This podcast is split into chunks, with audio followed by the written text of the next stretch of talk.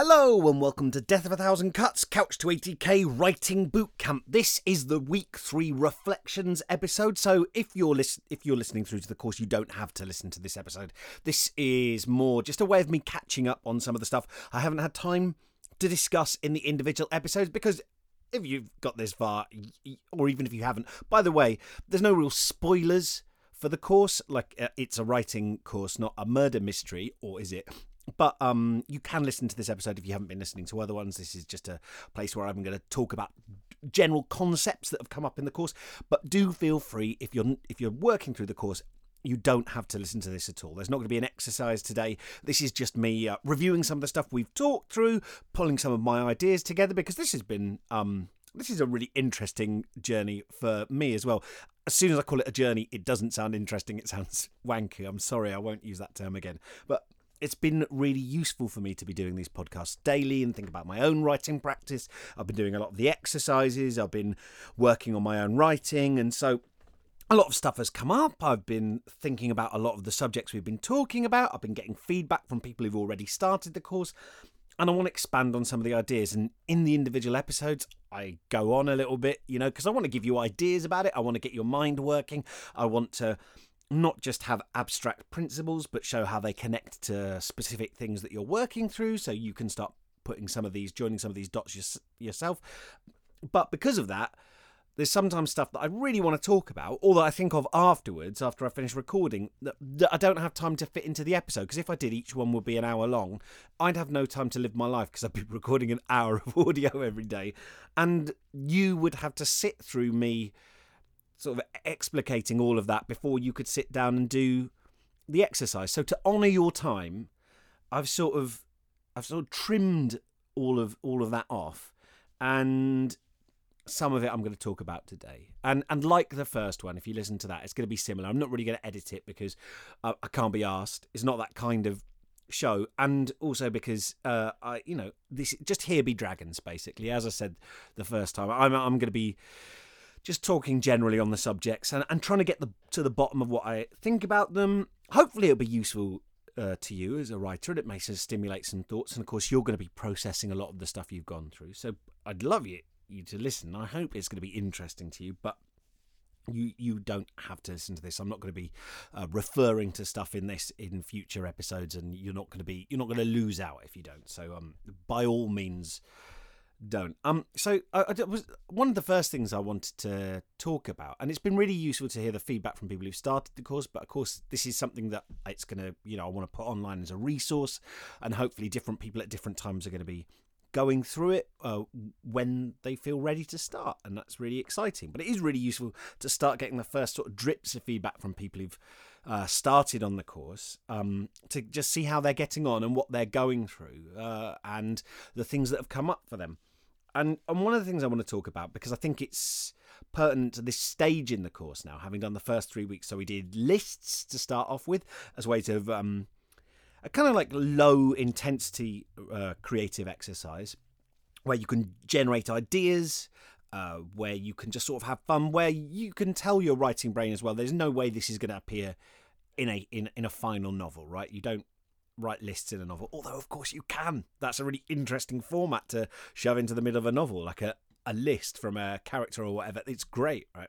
But anyway, it's just a way of starting to generate ideas and it's fairly unintimidating. And then we moved into free writes, which is much more much more of a roller coaster, right? For any of you who've done it, it's like it's quite it, it can feel very weird at first. Some people take to it like uh, ducks to water, but some people find it very challenging, and some people find it easy on one day and difficult on another. But it, you know, you are switching off that creative, that critical voice in your head, and um, that's hard because well, you can't switch it off, right?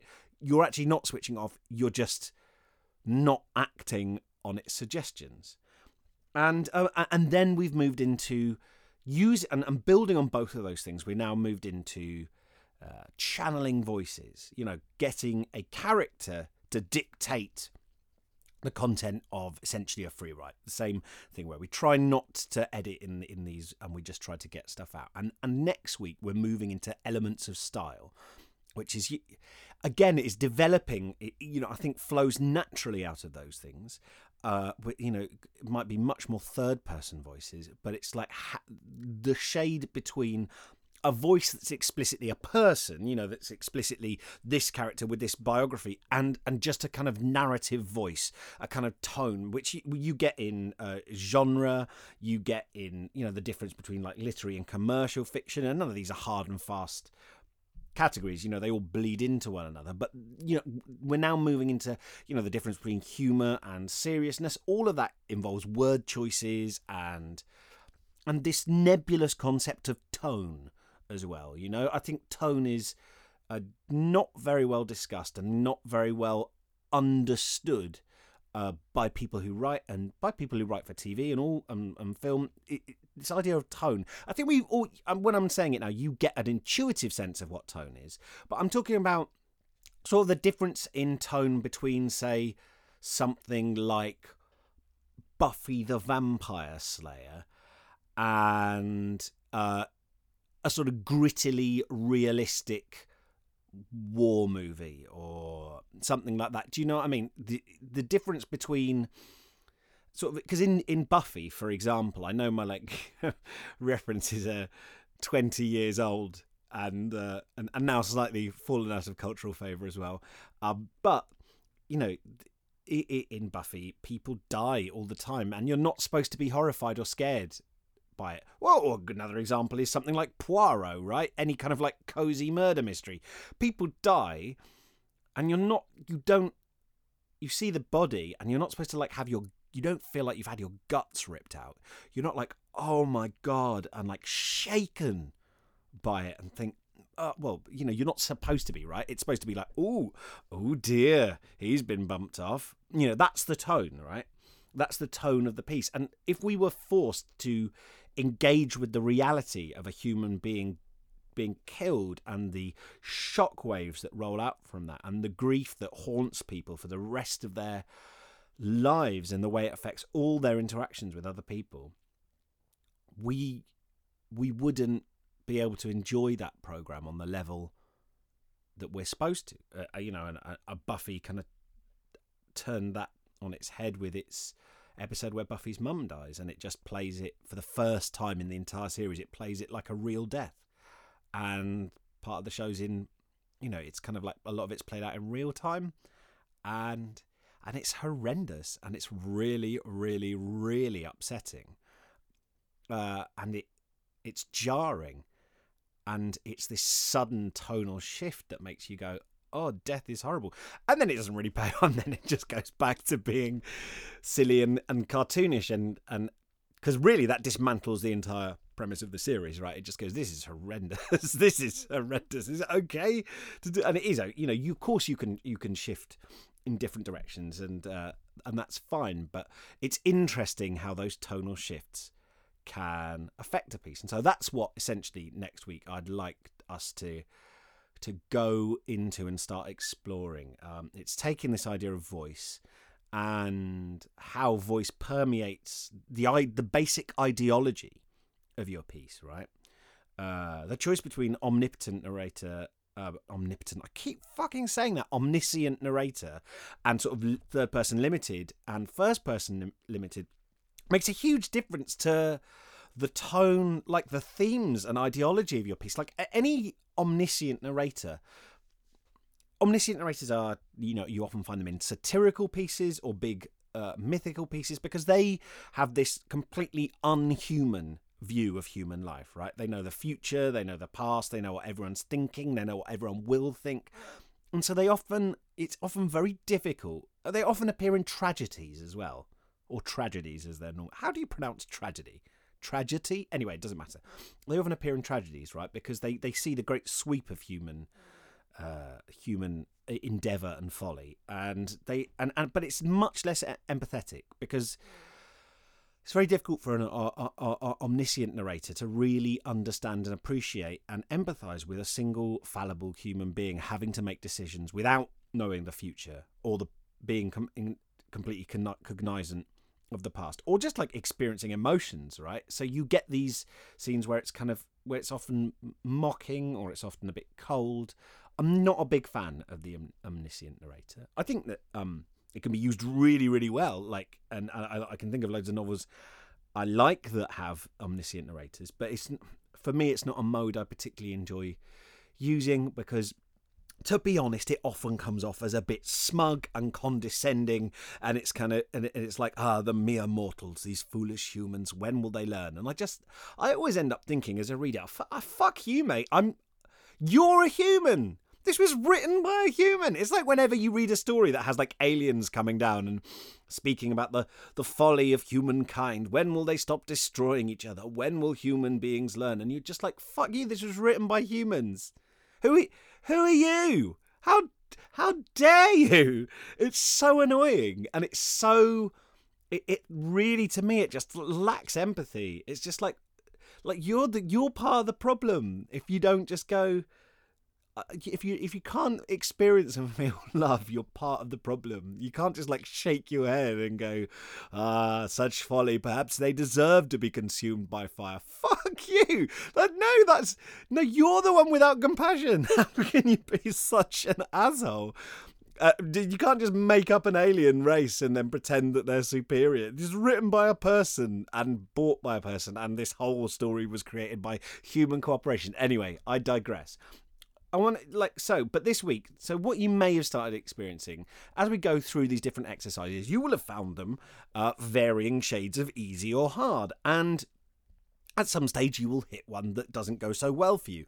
You may, uh, you know, I hope overall that the course is starting to boost your confidence. You're starting to produce stuff that you didn't even know was there at the beginning of the 10 minutes and it just comes out, and you're starting to see how a trust in process just uh, at the very basic, most mercenary level, creates content, right? If you just trust in the process, you're going to get some raw clay that you can start working later. It's you, you doing trusting in the process and just going ah fuck it produces more writing than not trusting in the process and deciding not to write in case you mess up right that is and, and, that's something that maybe we understand intellectually but it's actually some for some people quite like an emotional battle to sit down and actually get through it. But at the same time, you're going to just write stuff and you're going to think, I can't do this. And, and, and just the law of averages says at some stage, you're going to say, I can't do this. I'm not sure what I'm going to do. And then you get through it and you were quite right.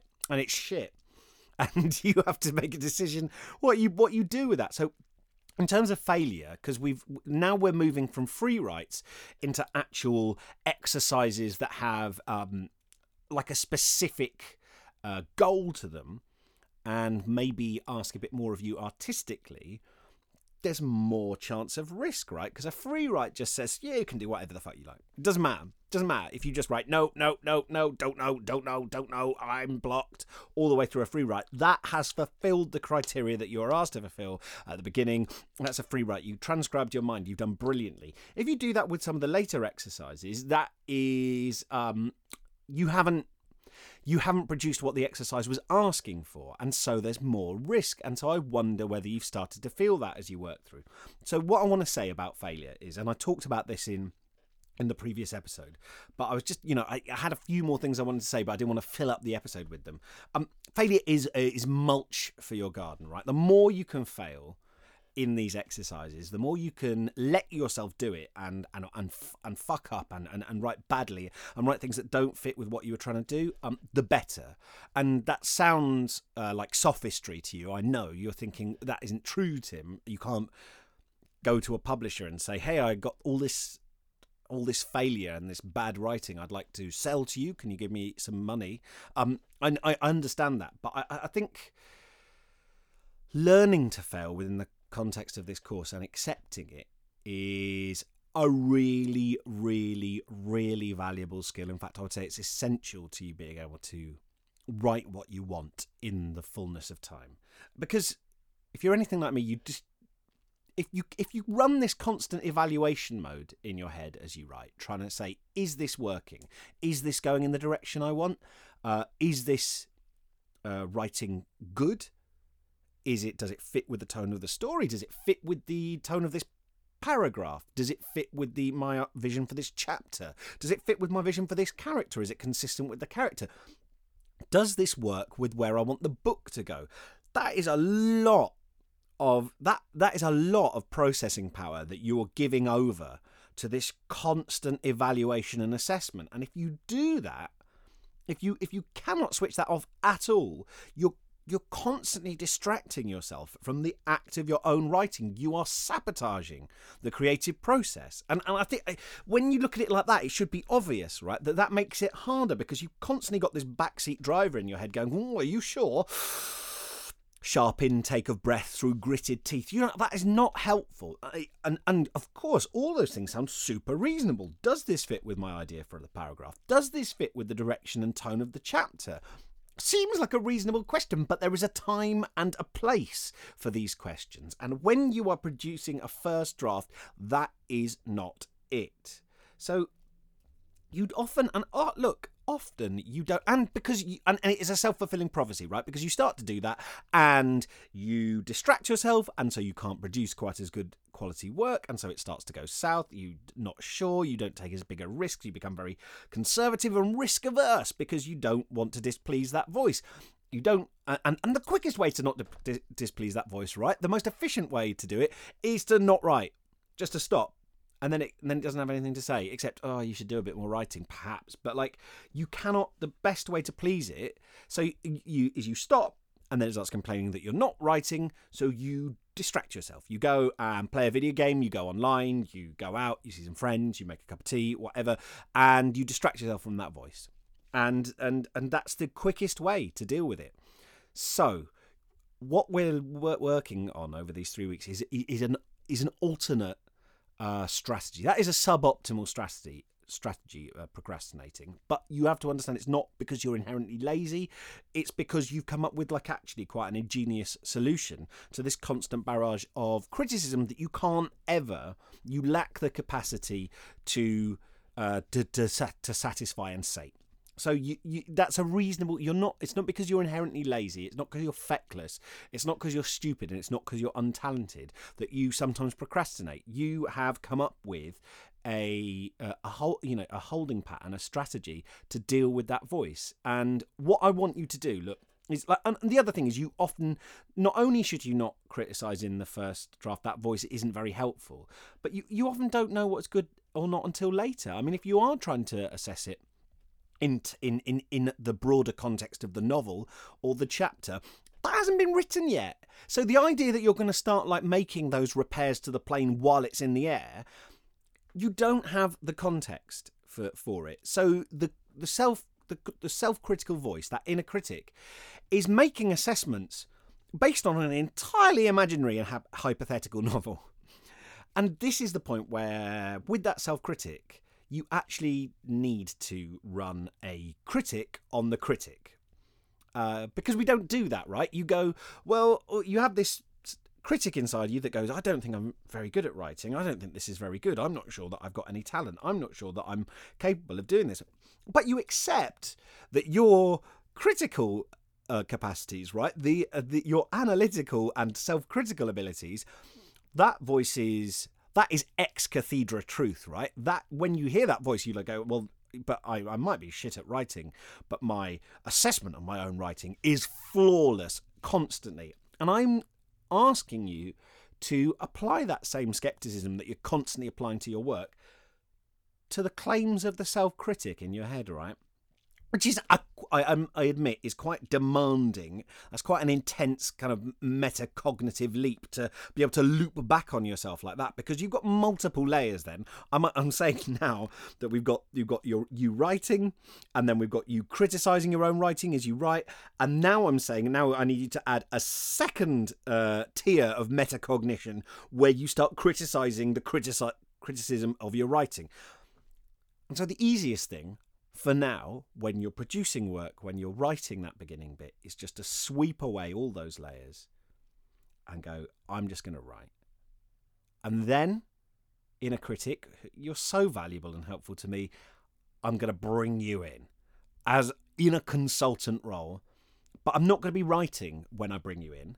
So, you are going to have the entirety of my brain's processing power in order to really go to town on this writing.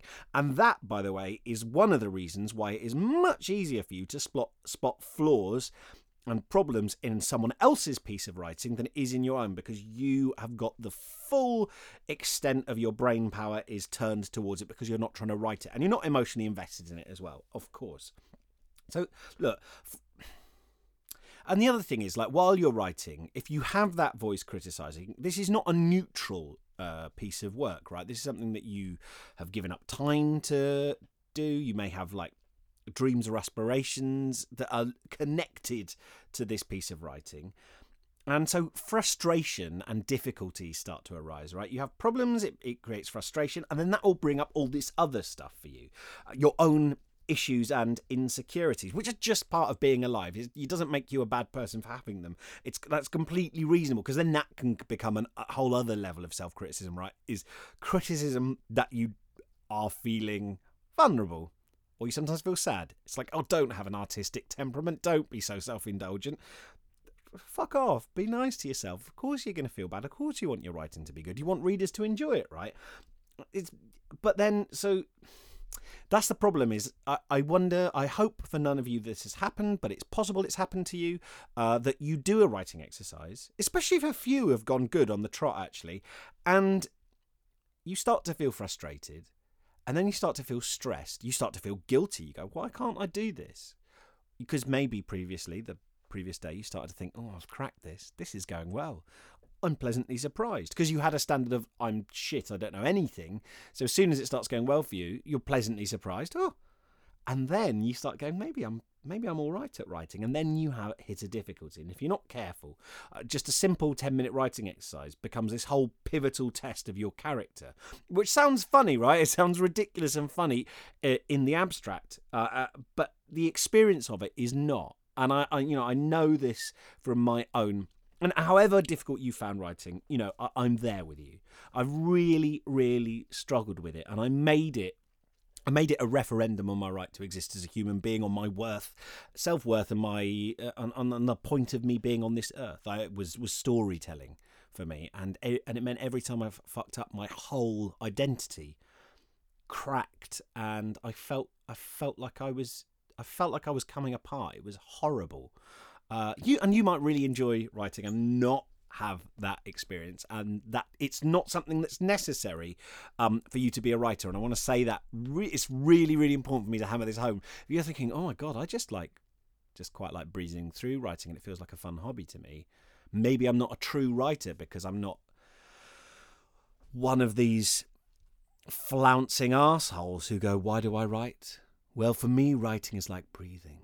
I can't go through a day without, if I go through an hour without writing, I start to become very upset, very irritable. I, uh, I punch my partner in the face if they tried to speak to me. I, uh, I just know I need the, the voice to flow through me. You know, you don't have to. Eh, I know, you know, that's unfair as well because for some people it is a really important therapy to them.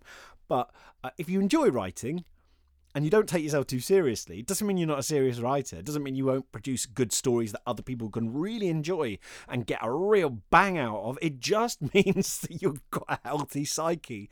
And I want to say, like, keep that and cherish that because that'll be one of the most valuable things that you can have in your writing career. So, like for example, like that anti-muse uh, demon summoning exercise we did a couple of days ago. Some people find it really funny when I've done it with them, right? Some people do that, and it kind of like brings out this kind of like absurd little pipsqueak character who's going, "You're shit at writing, you're shit at writing," and and just like by plucking it out there and kind of like exposing it uh, to sunlight. Um, it that's it's amusing and it's kind of refreshing, and they get to see that voice is a bit silly. A few people find it really hard though. Some people can't do the exercise at all. Uh, they really just disengage with it, and, and, and, you know, like to the point of making them cry if they when they read back so what they've written down. Because sometimes that voice comes from that self critic in your head can come from bad times in your life, and it's the voice you get whenever you try to do anything in your life of worth or that's difficult uh, or sometimes it's the voice that comes out when you feel low and sometimes it's the voice of somebody who didn't treat you very nicely in your life. Sometimes it kind of melds with one or two characters in your life and um, they weren't very nice and and that's hard. And i, I you know i don't want to you found that difficult? I the aim isn't to i'm not trying to like create a a, you know a therapy course for you here. I'm not trained in that, and I'm not able to give you that.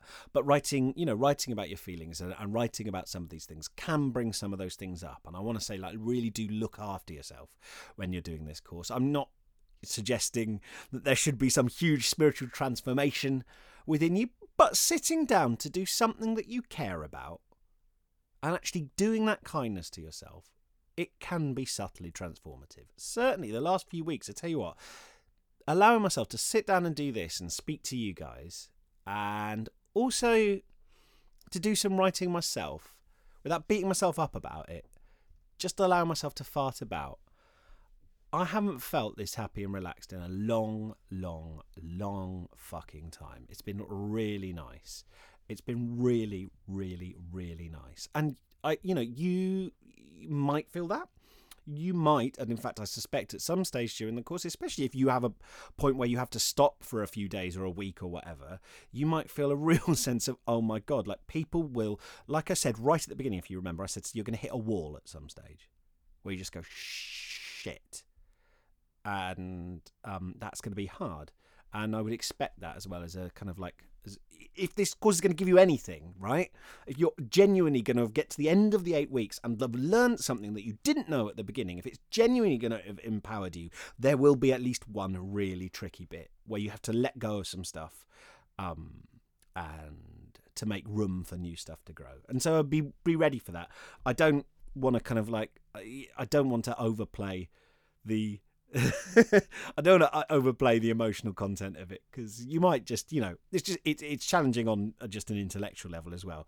But you know, be nice to yourself and be forgiving to yourself if you go through that because if you're anything like me, writing well, just like any job has an emotional component, right? You want to be good at what you do. You want to be good at the things you sit down to do, and writing a novel is one of the most complex tasks a human being can set themselves. Really, it's just and, it, and you're doing it all alone, and that is fucking brutally difficult. And to do it well, right? I mean, anyone can like toss out uh, 65,000 words of complete dog shit. But like, if you want to make it reasonably good, oof, that's hard. Well done, you. It's a real, it's, and I think it's a real compliment to you that you're even giving any of this a go, right? And so like we did we've we've kind of like moved through voice this week haven't we? And I, mainly this idea of voices in first person narration shades into next week which is going to be elements of style. I mean uh, like i said before all novels have a voice whether it's first person third person or even second person. I'm reading um it's just actually it's just here on my desk. I'm reading the fifth season by um uh, nk uh, jemisin uh, at the moment. And it's the thing is i'd heard for a while that it was good and yeah, just whenever anything's like popular and lots of people are reading it, you know, it's like TV. I, I, get a bit, I sort of drag my heels about like reading it myself. I don't know whether it's just because I want to be liking different things because I don't know whether it's because I'm a pretentious hipster. It probably is a little bit. Um, or it just feels like a pressure, right? Like everyone who doesn't like Lord of the Rings, it is so oppressive to them to have people constantly talking about how good, like, oh, I really like the movie. If you just watch that movie and you think it's all right, it, it, it's actually quite, it can be quite culturally isolating to, to, to sort of not like things, not dig stuff that other people like. And so I suppose the danger I thought was what if I sit down and I read this and I think it's absolute shit and everyone else is going, oh my God, this is wonderful how am I, what do I do with myself then? I just lie about it for the rest of time. It's like how I feel when I read um, novels by friends, by people I know. I'm, I almost weep with gratitude. I, I, I clutch their lapels and say thank you, thank you if I read it and it's good.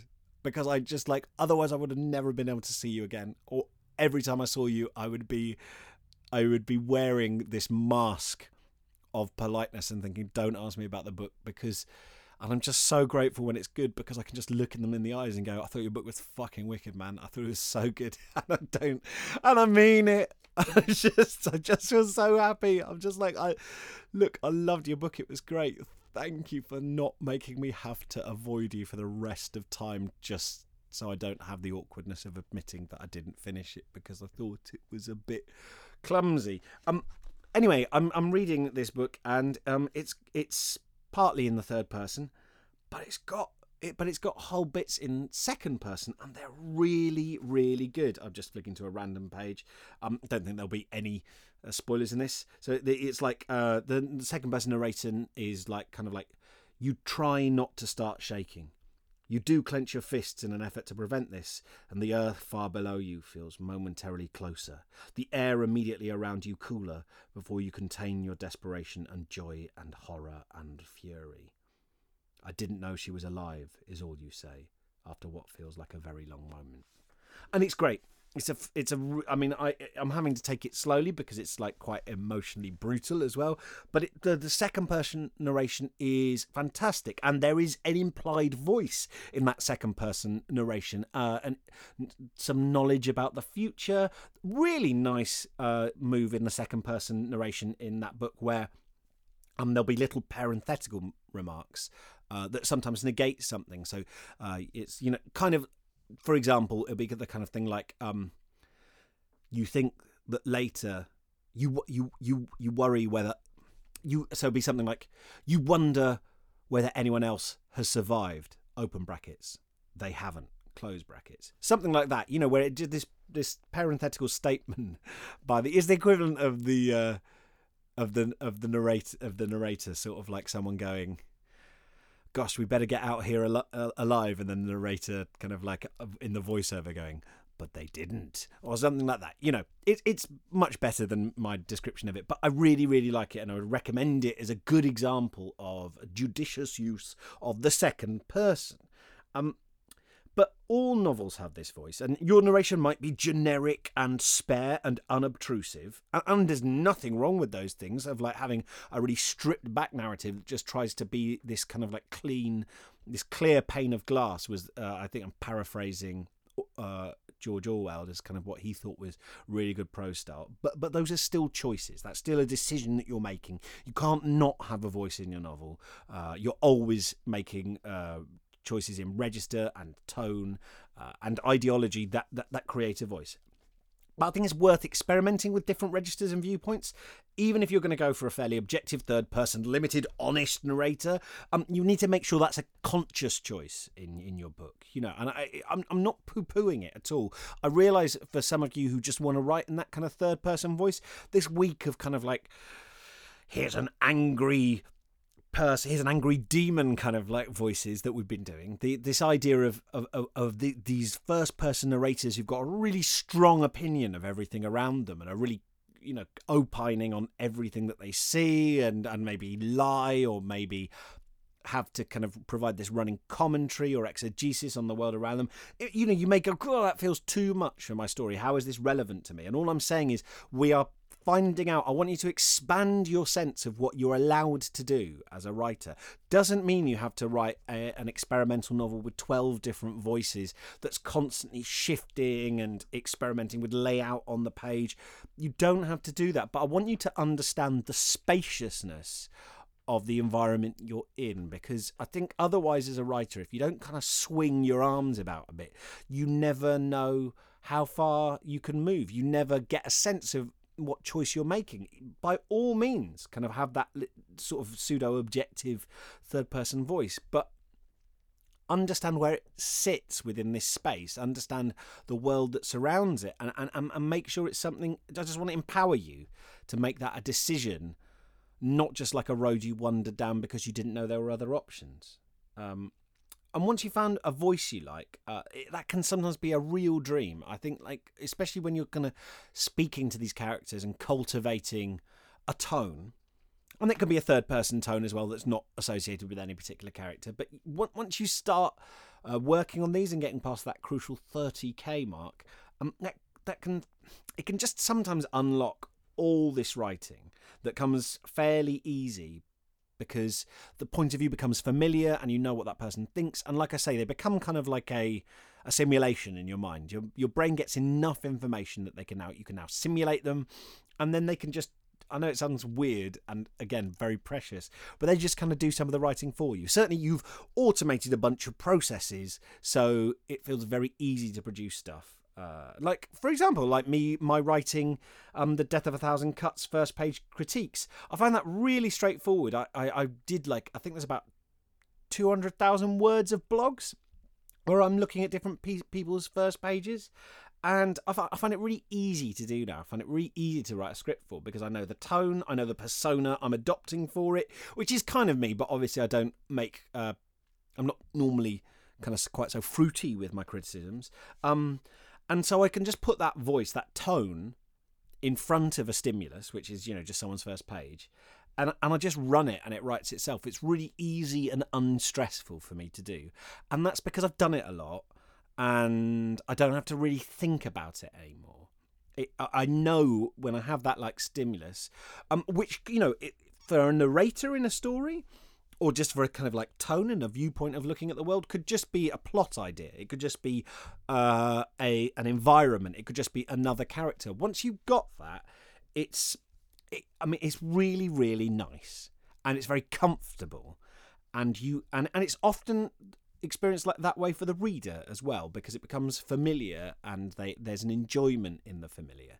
So that is something that is one of the big benefits of doing this work and finding a tone and a voice and a point of view and a way of looking at the world that um, you can write you can get a little bit of you can get some words under your belt with and that starts to when you start to hit that slightly more automatic phase um, then you really get the benefits of it. And that's when you can start being more productive uh, that's when it, you really sort of take off on the other hand you know i've used the word or when your writing becomes automatic for some of you, that's going to ring alarm bells. And you're quite right, because these things can become restrictive if you rely on them too long. Some authors make whole careers out of cultivating this one voice, this one tone, and just repeating it and repeating it and repeating it. And you can, like, you know, you can make a career out of that. There's no. I don't want to say there's no problem with it, but there's no shame in it. And lots of authors just do that and become very very successful, like PG Wodehouse, right? I would suggest that the PG Wodehouse sort of tone and style is fairly consistent across all the books produced, right? Fairly consistent. And PG Wodehouse is really, really famous and, and beloved by loads of readers who are glad that there's a bunch of short stories and books that they can work through where they know more or less every story they come to is going to be delivered to them in the same familiar tone. They like it. And it means and it's and it's interesting to see how that voice when it's applied to different things and different scenarios and different areas uh, it's it, it's fun to think oh how is um you know PG Wodehouse going to uh, tackle this particular society nitwit when you, it's exciting right because you know what but on the other hand um that can become restrictive for you as an author as well. You might feel a bit boxed in, and it might feel a bit like you're doing the same old, same old. You know, I, I, I you know, Sherlock Holmes, for example, like you know, Sir Arthur Conan Doyle famously got a bit bored of writing Sherlock Holmes and wanted to move on to other stuff, and found that like a little bit of a trap. So what I would say to you is, you know, like familiarity and automation, like, it's it's great and it's a real treat for you. And don't feel like you constantly have to reinvent the wheel. But on the other hand, you don't want to just become you don't want to just end up writing fan fiction of yourself, right? That's I mean, I was terrified of that writing my second book. You know, it's the second one in the honors series. The the thing I was most scared of was like, is this a book that sort of anyone who read the first book could write? Because it just sort of it just sort of repeats and trots on what already happened. You know, it takes the same tone and takes the same characters, and we just go dum da dum da dum, and I repeat the trick of it, right? And I think a load of people would have been really happy if I had written a book that just did that. It was just the continuing adventures of Delphine Venner, and it just. And I don't want to say too much because I don't want to sort of talk about what the next book is about. Um, but it was really important for me that I didn't do that. Um, that may well upset a lot of people. Uh, you know, I don't. It may. I may. You know, I may come to regret that in time that I didn't just go for an easier choice. But it was important to me, and I think it was much more fulfilling to do. And I don't. I absolutely do not regret doing that because it's. I think. and I think that's important, and it's fine to write book series where you have a, the same character and they go through similar adventures again and again and again. And some of the most successful authors in the world did that. I'm not trying to shame you out of doing that, but I would suggest to you that it's fun and a kind thing to do for yourself to give yourself permission to mix things up and be lost again, be pleasantly lost. And this is the whole beginner's mind, uh, Suzuki Roshi kind of nonsense. Not nonsense, but I, I think it gets trotted out. It gets trotted out glibly. Uh, because it's much harder than just going, I'm going to have beginner's mind and just allow myself to be naive. That's a scary place to be if you're trying to cultivate a career. But I think, at least on an exercise based level, let yourself write free writes, let yourself write lists, let yourself go, I don't know what I'm doing. And understand as soon as you get, as soon as you get yourself to a place of I don't know what I'm doing, I don't I don't feel like I know where this story's going. I don't know what's going.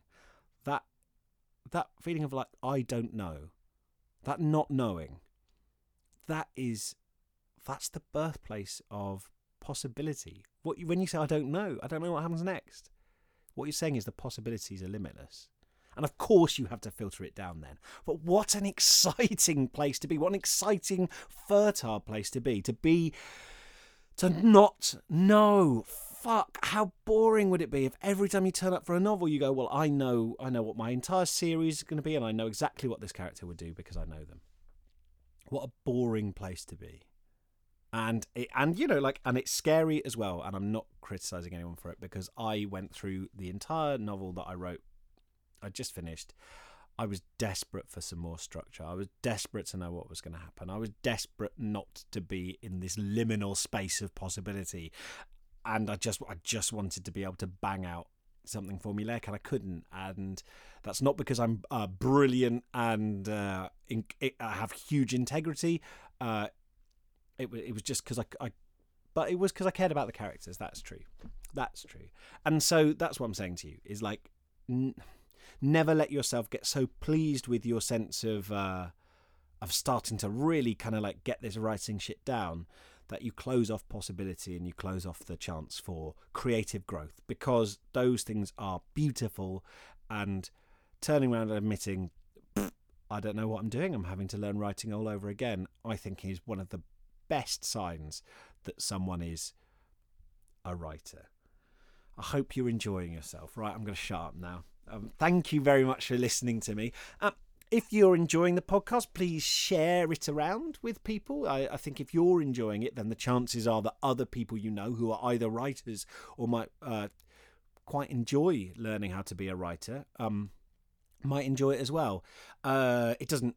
It doesn't cost anything. There's no advertising on the uh, podcast, so all the time into it and the costs of hosting it are borne by me. So if you'd like to support me in any way, um, just please buy one of my books. Uh, I've got a few books out there. Uh, uh, we Can't All Be Astronauts is my non fiction book. It's my memoir about wanting to be a writer and failing and what happens to failing failed writers and this idea of the you know getting published as the publishing dream.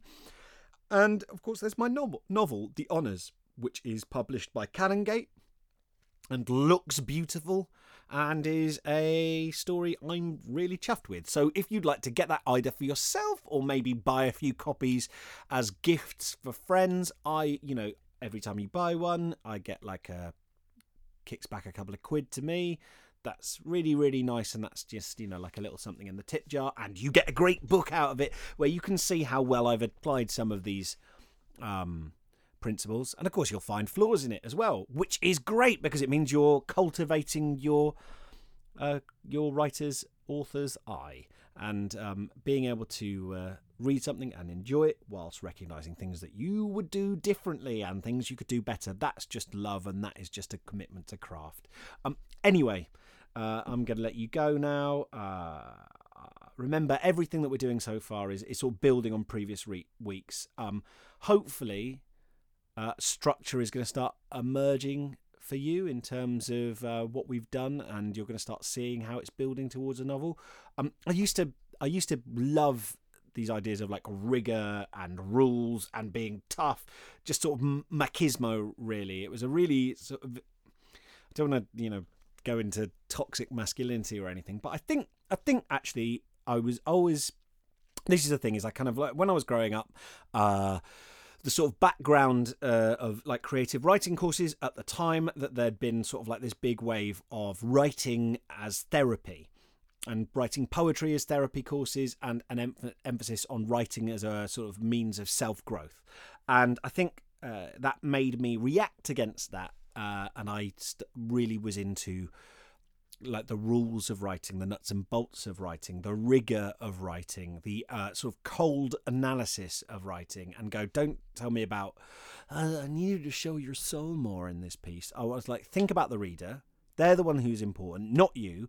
And just tell me how this sent can you tell me mechanically how this sentence is working and what we need to cut and, and and let's do some let's do some grammar crunching and i think my heart was in the right place but i think things like motivation and theme and more nebulous things like self-care and uh, where writing takes you as a human being i think are important as well. And i think now i have a bit more balance and um, i i'm sorry that i it took me a while to understand that being a human being is more important than being a writer. And of course and that the uh, one-sided approach doesn't work and it makes your books shit and it makes you feel awful. In any case i said i was going to finish now and i am. Uh, take care and uh, thank you for listening and i'll see you for our continuing course